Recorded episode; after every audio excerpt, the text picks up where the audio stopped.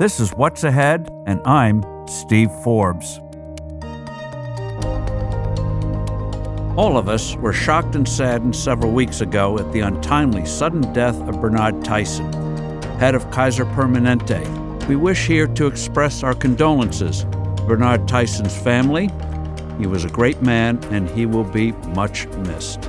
His is an inspiring story from humble beginnings to heading up one of the most powerful health organizations in the country.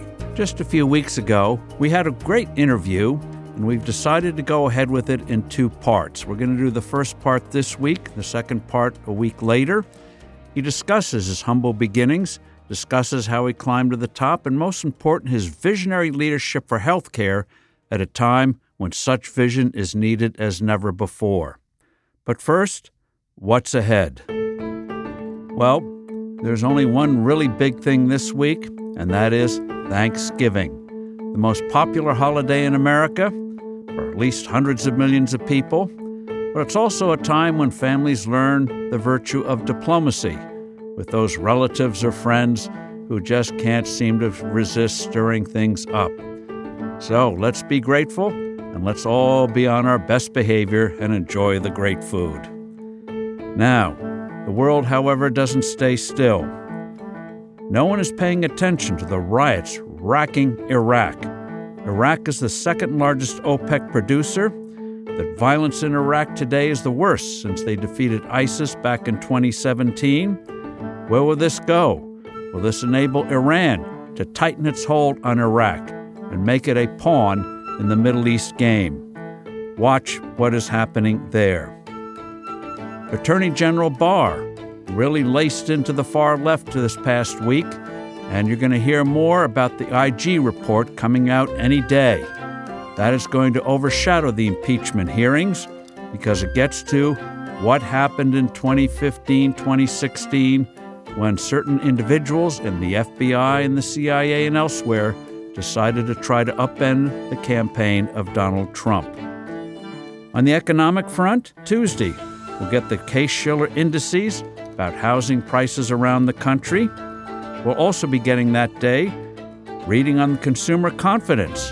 The Consumer Confidence Index comes out. What will this foretell about the shopping season, which gets fully underway, at least officially, on Friday after Thanksgiving? I don't know why they call it Black Friday. Black to me means stock market crashes and the like, not profit. But anyway, that's what they call the thing Black Friday. We'll also be getting this week reports on oil and gas inventories. Oil comes on Wednesday, gas will come on Friday.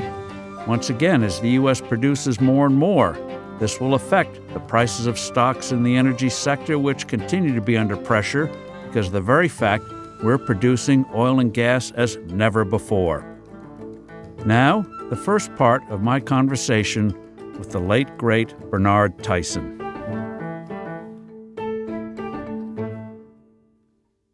My special guest today is Bernard Tyson. He's chairman, CEO of Kaiser Foundation Health Plan Inc. and Hospitals, popularly known as Kaiser Permanente. Bernard, thank you so much for coming in today. My pleasure. It's great to be here. Kaiser Permanente is the largest nonprofit health care plan. It has Bernard, what, 13, almost 13 million? Almost 13 million. And in a community, as you like to point out, of 66 million. 67. 67 million now. And hospitals, 39, over right. 700 medical offices. You employ 218,000 people, including t- almost 23,000 physicians, 59,000 nurses, operating revenues of, at least last year, of $80 billion and you have a tie with the Permanente medical groups. They actually operate in a self governed model called the Permanente medical groups. They are fantastic. We actually have over 25,000 uh, physicians. They are wow. independent of the health plan hospital, but contract exclusively with the uh, health plan. It's amazing. No wonder Time magazine called you one of the most one of the 100 most influential people in the country, if not the world. Uh, but let's begin uh, how you got involved with it. Your father was a carpenter and part time minister. There's precedent for that in Christianity, you might say. But with your uh, your mother, she had uh, severe diabetes over time, and you spent a lot of time in hospitals. Walk us through the care that she got and how you decided not only to get interested in it, but you saw a model that was not repeated elsewhere, and this is sort of guiding you in how you're running Kaiser Permanente to this day. Yeah, when I was growing up, uh, our, we had a, a very close knit family. Uh, my father worked as a carpenter, but he also was a, a minister. And my mom was a stay home mom who raised the kids and everything. And uh, she's still alive, and bless her.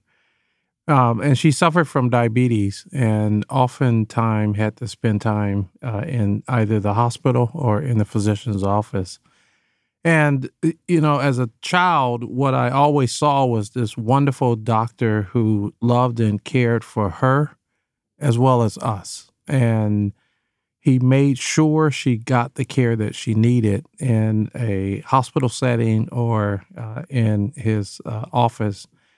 And my assumption was, and actually it's from that experience, I've always wanted to be a doctor. And to this day, I still want to be a doctor we're opening up a medical school next year, as you know. And yes. I've been hinting that maybe uh, they'll let me go to medical school, but so far, uh, no one has said, we'd like you to join.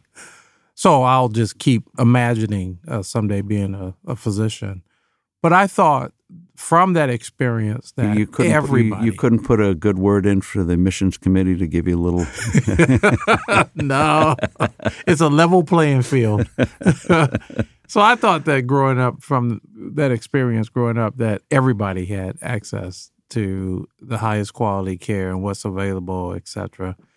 And that's when I later discovered that they didn't. And um, a lot of it had to do with disparities of care. And, you know, the rest of the story, a lot of it is uh, race based and all the other issues that we have that makes this world so complicated. And I have been on a personal mission and honored uh, to be a part of an organization who's, uh, in many ways, leading the way with making sure that equity of care is administered to everyone. And so that's really my uh, life story of being influenced by healthcare. My mother is now 86 and uh, she's, uh, you know, weak, as she says, but she's still alive and uh, kicking full time probably still kicking you. you once, once, a child, always a child. yes. so, uh, with with your interest, you went to a Golden State University, got a BA in Health Service Management, and then an MBA in Health Services Administration. Right. Then you became an intern, got hired full time. But relate to us the, your your first experience with working with people, stacks of slips, and uh, how what, what what that taught you about you know, I was finishing up my uh, master's degree at Golden Gate University, and I wanted to do uh, my residency program at uh, Kaiser Permanente. And I was fortunate that I went to the San Francisco Medical Center, and uh, uh, and there was this uh, really stern and tough but wonderful individual named Alva Wheatley, and she hired me as a resident and uh, took me under her wings, and uh, I became uh, her student, if you will. She had me to go into the outpatient medical records department and to uh, do a study to figure out what was going on uh, in the area. They had some challenges and issues, and they were beginning the conversion more to the at that time version of electronic uh, information and so I went in there and did the study. Um, actually, had a great time. Uh, the most wonderful people were working in that area and got to know them. And uh, to this day, I think there are three or four who are still in the department, and I go and check on them every chance I get when I'm in San Francisco because they had the first impact on me on managing uh, people. And uh, I did the study, I did the work, I went back and shared the findings, and she told me to now go implement them. And I said it would be hard to do that as a resident, but as a manager, I think that I can get that done. And then I got my first job to supervise that uh, department. And I still smile when I think about that first assignment. And that was the first time that um, I'll never forget when I was working with the staff. They were wonderful individuals who were committed to the organization. And I began to talk to them about they were not filing papers and they were not just running charts. They were a part of the medical care program, and that what they were providing was critically important to the thousands of people who would be coming in for care.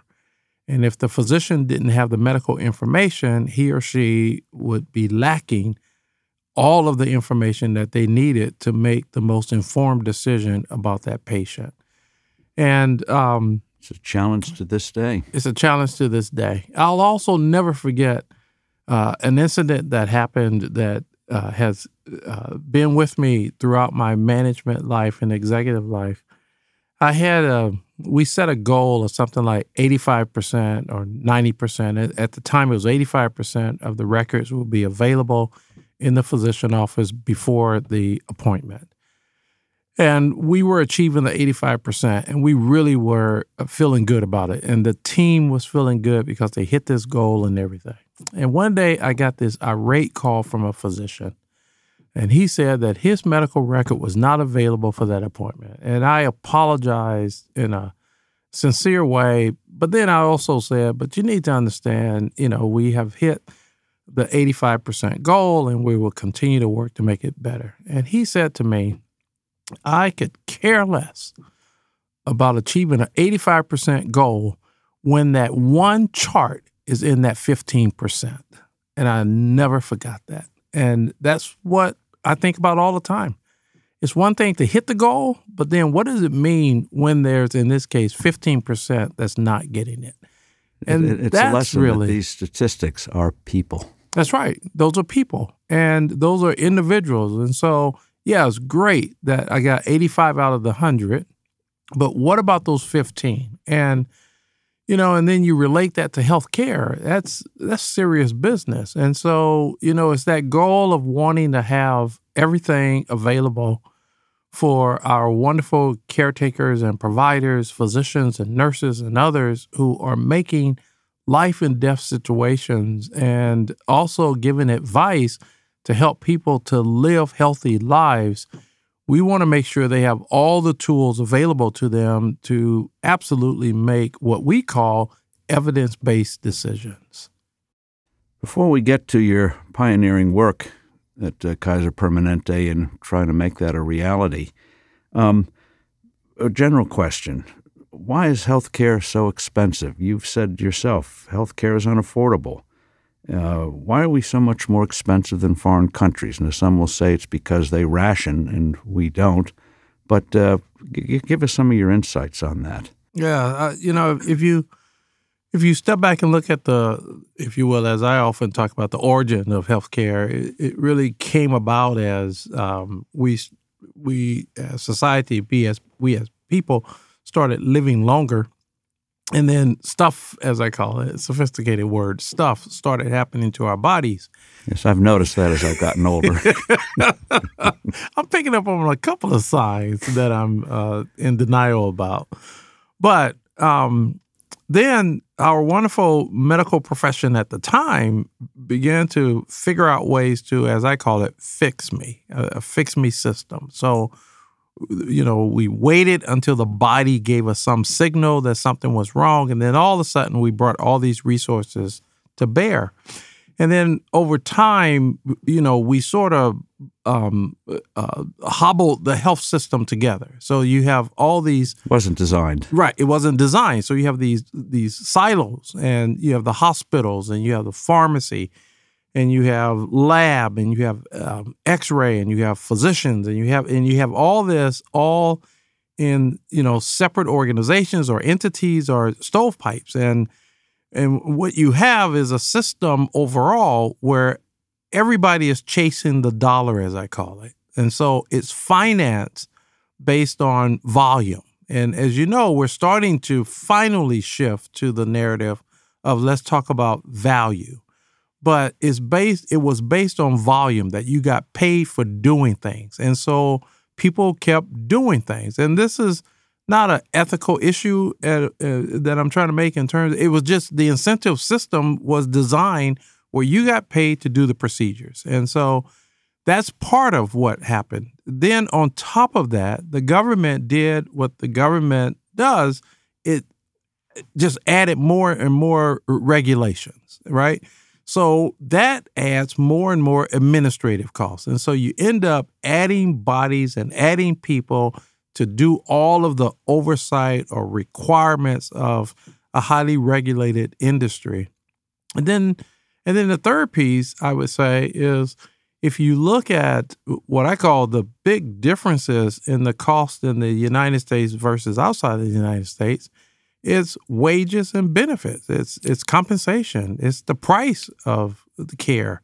And so our pay structure in the United States is much higher than anywhere else around the world. And uh, that's our reality, how much it costs, uh, both to even go to school to become a physician, for example, and then what we pay physician who actually are the most trusted individuals, as you know, of anyone, uh, just about in our nurses, etc., in this country.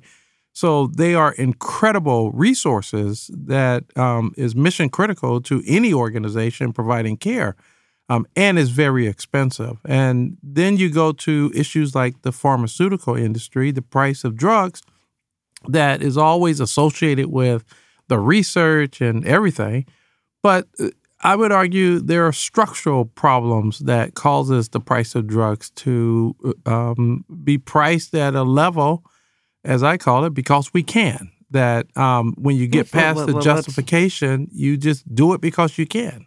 Let's just divert to that for one one moment.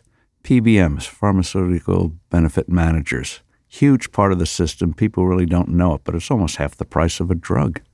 Yeah, I mean th- that's part of the structural um, remake that I would argue we need to all think about as we think about pharmaceutical drugs uh, uh, in this country. Also, I also am careful I don't want to throw the baby out with the bathwater. So right. I want to be clear about that. Uh, you know, I never thought in my lifetime that uh, I will be thinking about uh, drugs that cure. So this is a new day that we're living in now. So most people in the healthcare field think about how to manage care issues and how to provide quality where people can live with, you know, chronic diseases. And, and for Kaiser Permanente, we work hard to go upstream for early detection, early diagnoses, early treatment, which, by the way, is the best form of medical care, is to catch it early. And that comes through tests and through evidence based medicine and all the things that you know about. Uh, eh, but care is very um, expensive. And the objective is to keep it as affordable as absolutely possible.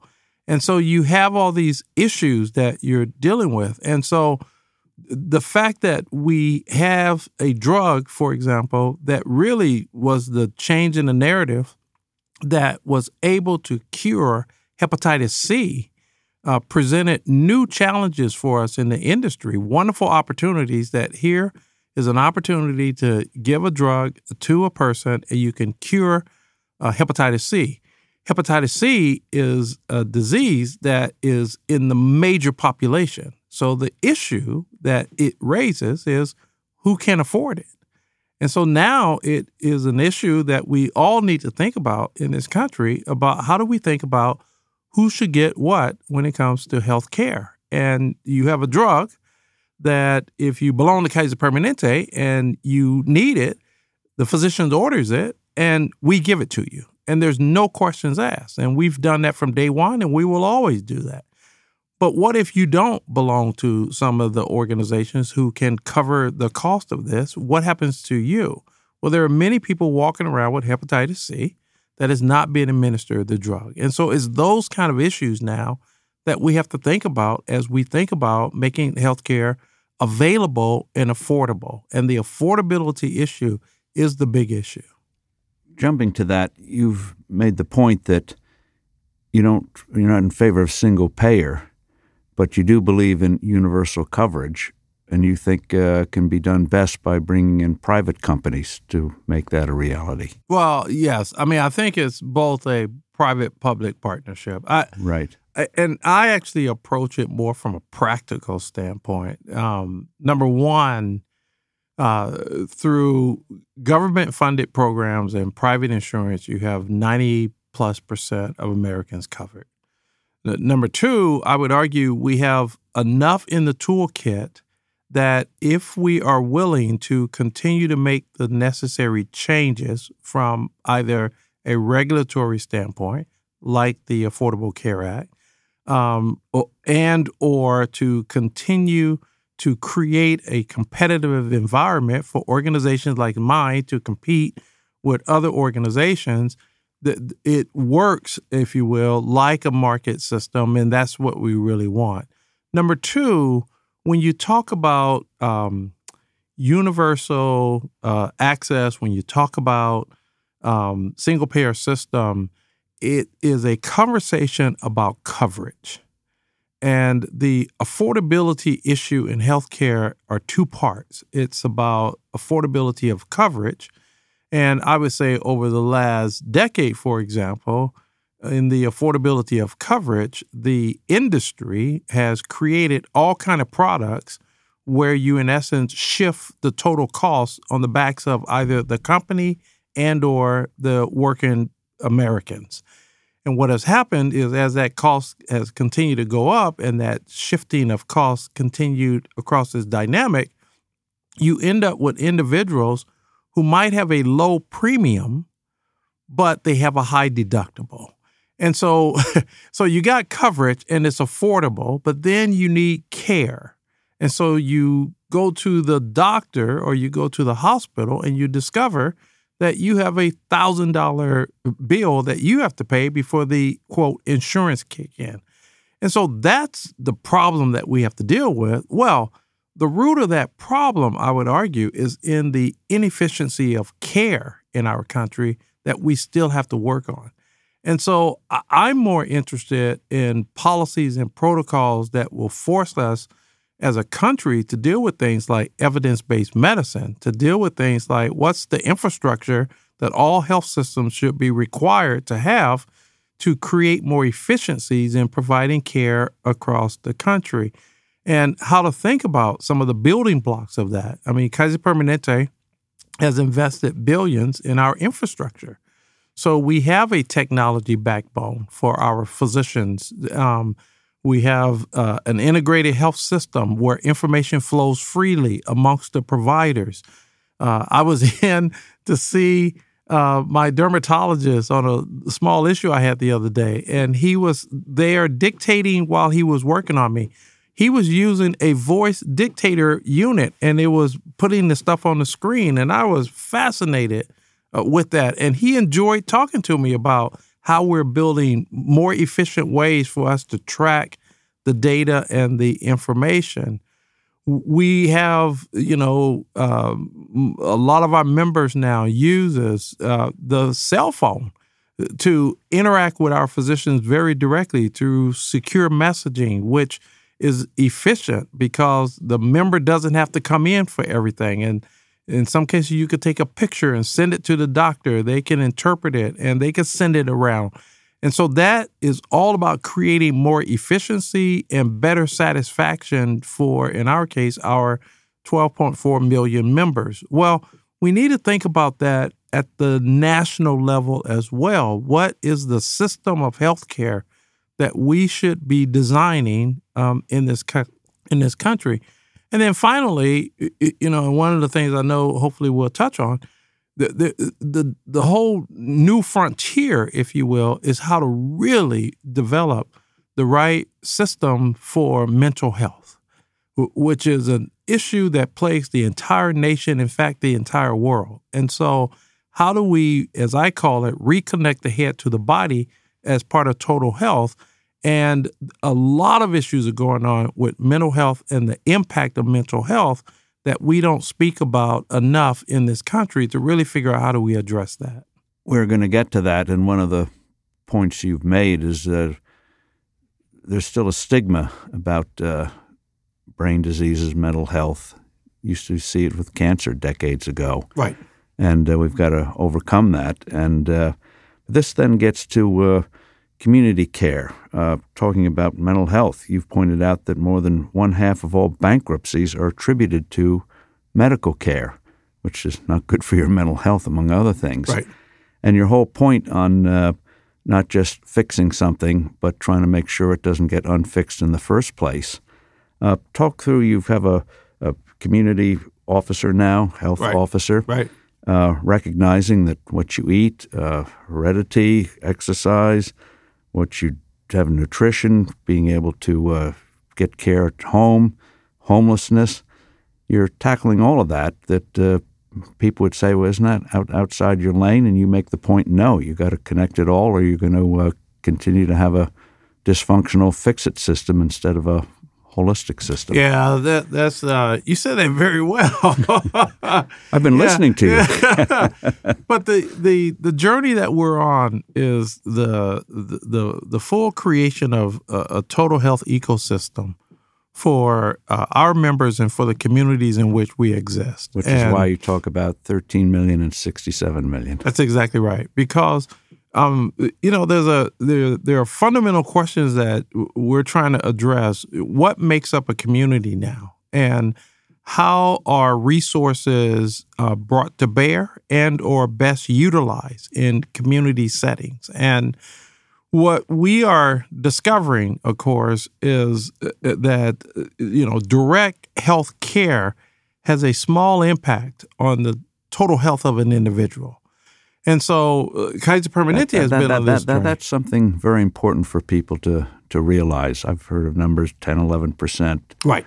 But uh, the, the other 89, if you don't address, you're going to always have problems with that 10 or 11. That's right. We talk a lot in Kaiser Permanente and in the industry about we can predict more about your health outcome and your lifespan based on your zip code, meaning where you live. We can we have data now that shows um, what happens in a population or in an area where you're living in an unsafe environment, where there's high crime rates, where you don't have grocery stores uh, you name it. Uh, the your lifespan is significantly less than in a population where there's uh, the economy is working and you have choices and you can go out into the outside environment. And so this this issue around a total health system that we're creating is not a feel good program. It is designed and will be designed to best help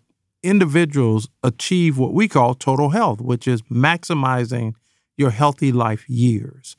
And so we have gone into every one of our communities in which we exist, and we look for things like the crime rate, and we look Gun for violence.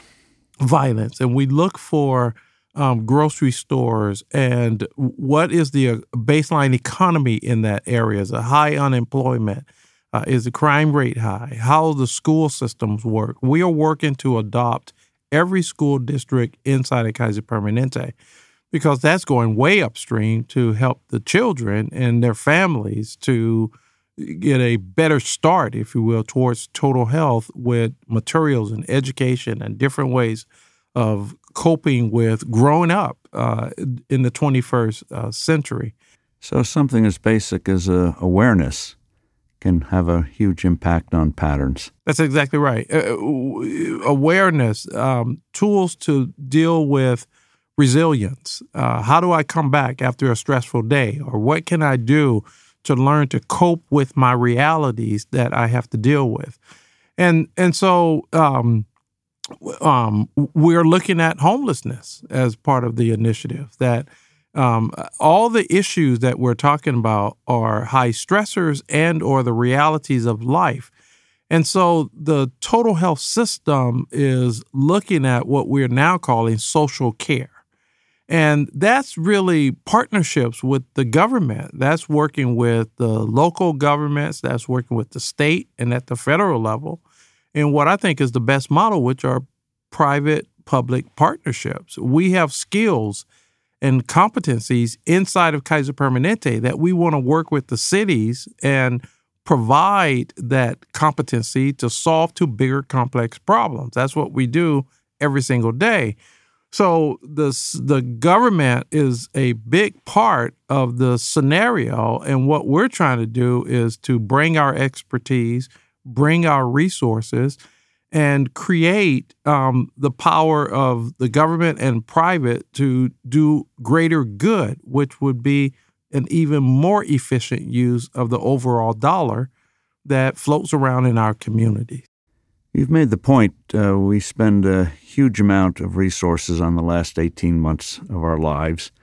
You say we don't, we don't want to affect that, but we also should look at making sure resources are going before those last 18 months. Oh, that's exactly right. I mean, what what we can actually prove in Kaiser Permanente uh, with the fantastic work of our care teams and others are a variety of things that um, – Uh, you know, I always make the point that we're not talking about cutting people short of resources towards the end of life in society. That's far from it. But as we get more effective and efficient in understanding a person and what they're dealing with and getting on top of, in some cases where they have chronic diseases, how to manage those diseases with an integrated delivery system like Kaiser Permanente, but also to go in their homes and to go in their communities and to work on building what we call a healthy community where um, it is part of a more overall approach that maximizes the healthy life years, even with the chronic management illnesses that they may be dealing with. And then, how do we, um, in some cases, help to prepare individuals for the latter years of life about choices that they want to make?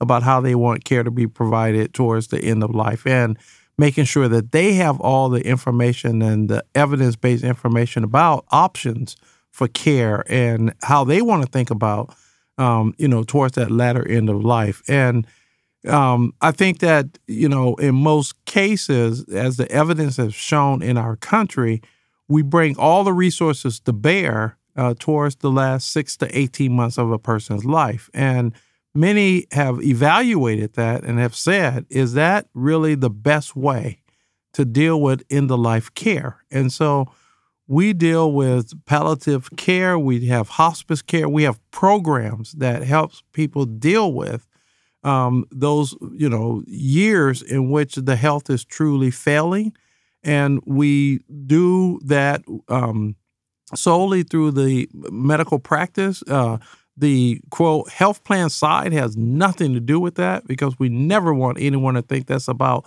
saving a dollar or anything else like that. It's really dealing with what we call the dignity of end of life care.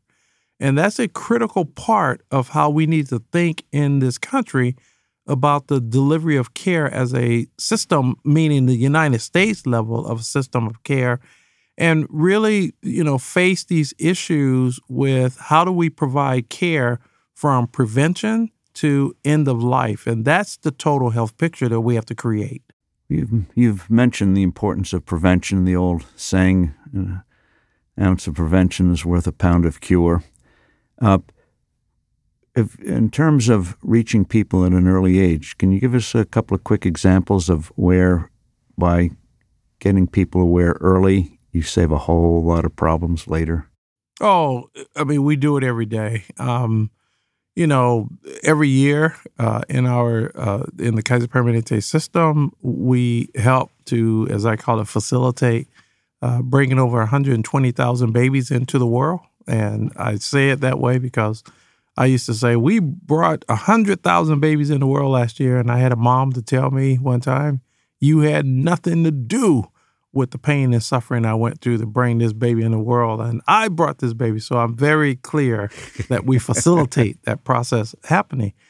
But at that stage, that's where we can uh, teach the mom and teach the dad. And, you know, we have now experiments with early reading programs. And how do we help a mom and a dad as they're getting started in life? So they're educated about some of the facts that we know about reading to a child early on and how to think about the foods that they're going to be eating. And that's a great moment that people are willing to really listen and to internalize it. And so it starts there, for example. Um, we have probably the best physical program for kids.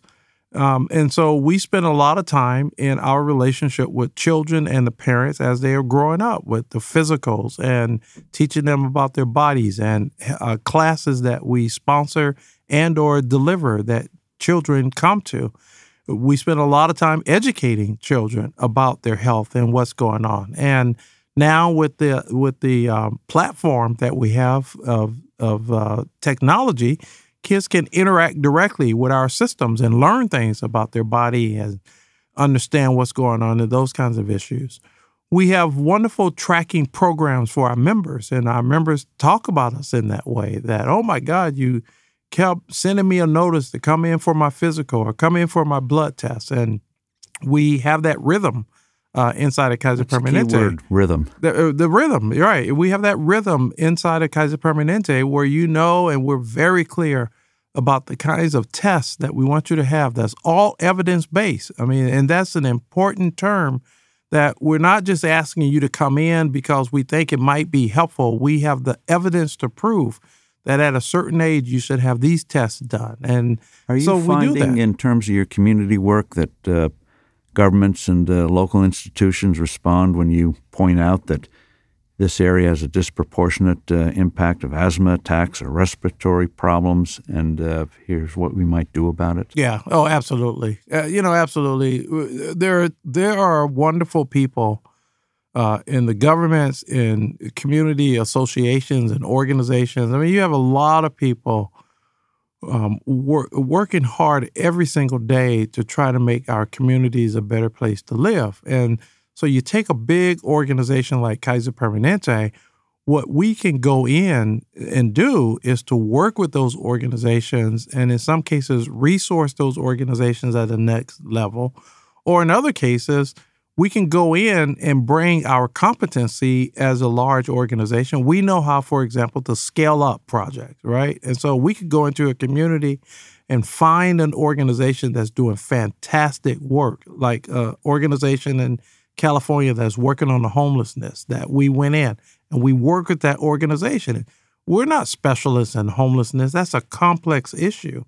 But as we talk to and work with these organizations who are working on this every single day, we can pick up on patterns and we can see small, um, innovative solutions that's been created. Well, we can then bring our skill of scaling it up and start to look at how do we take that good idea and scale it? And that's where we can work with the government and others to say if you resource this in this way, we can design a system that uh, uh, we will all be able to leave someday, and that system will still be in place to deal with these kind of complex issues. So that's where it comes together in public-private partnerships. Is really bringing you know the totality of the skills together to solve complex problems and breaking down silos. As you can see, Bernard Tyson was a very unique individual. And next week, we'll have our second part of our conversation. And now, my reads for the week. The first one is called Trump's Tariffs Did Nothing to Boost the Steel Industry. It's written by Max Gulker, G U L K E R, at the American Institute for Economic Research You can find that online at aier.org. That's aier.org. Well, despite this protectionism, the steel industry is now hurting.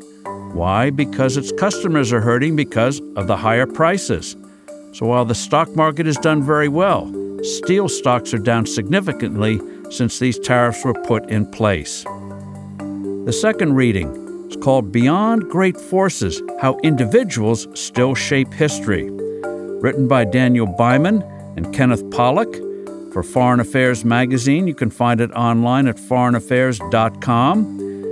Since the 1950s, there's been a growing movement in history to say that history is shaped by forces, not by individuals.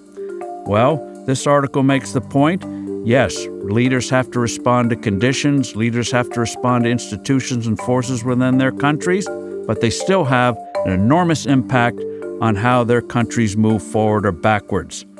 Vladimir Putin, very different from his predecessor, has put Russia on an anti American course. There are other rivals to Putin 20 years ago who would have done going in the opposite direction. Turkey is run by a virtual dictator, Erdogan, who has taken Turkey away from its pro Western stance that it had since World War I. He made an enormous difference.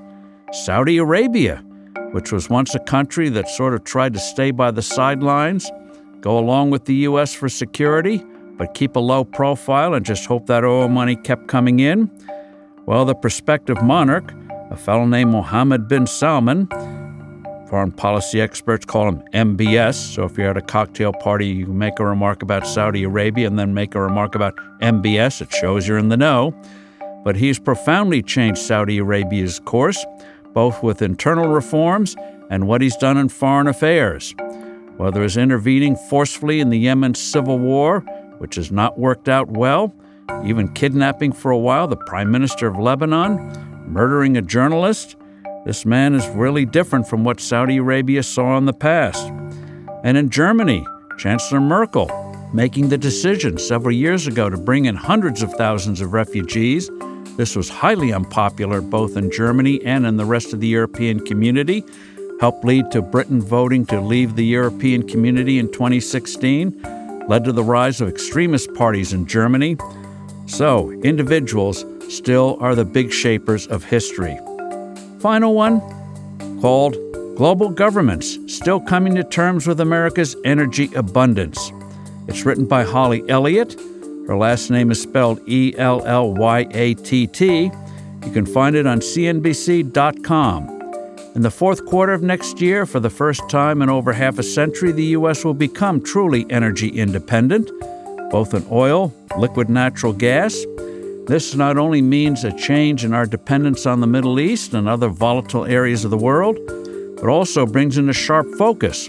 Which way will Europe go? We can provide Europe ultimately with its natural gas needs, but forces in Germany and elsewhere want to rely on Russia. So this has big power play implications as well.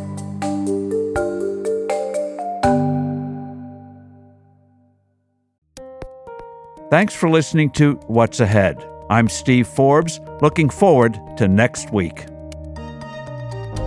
And if you could rate, review, and subscribe to this show, we at Forbes sure would appreciate it.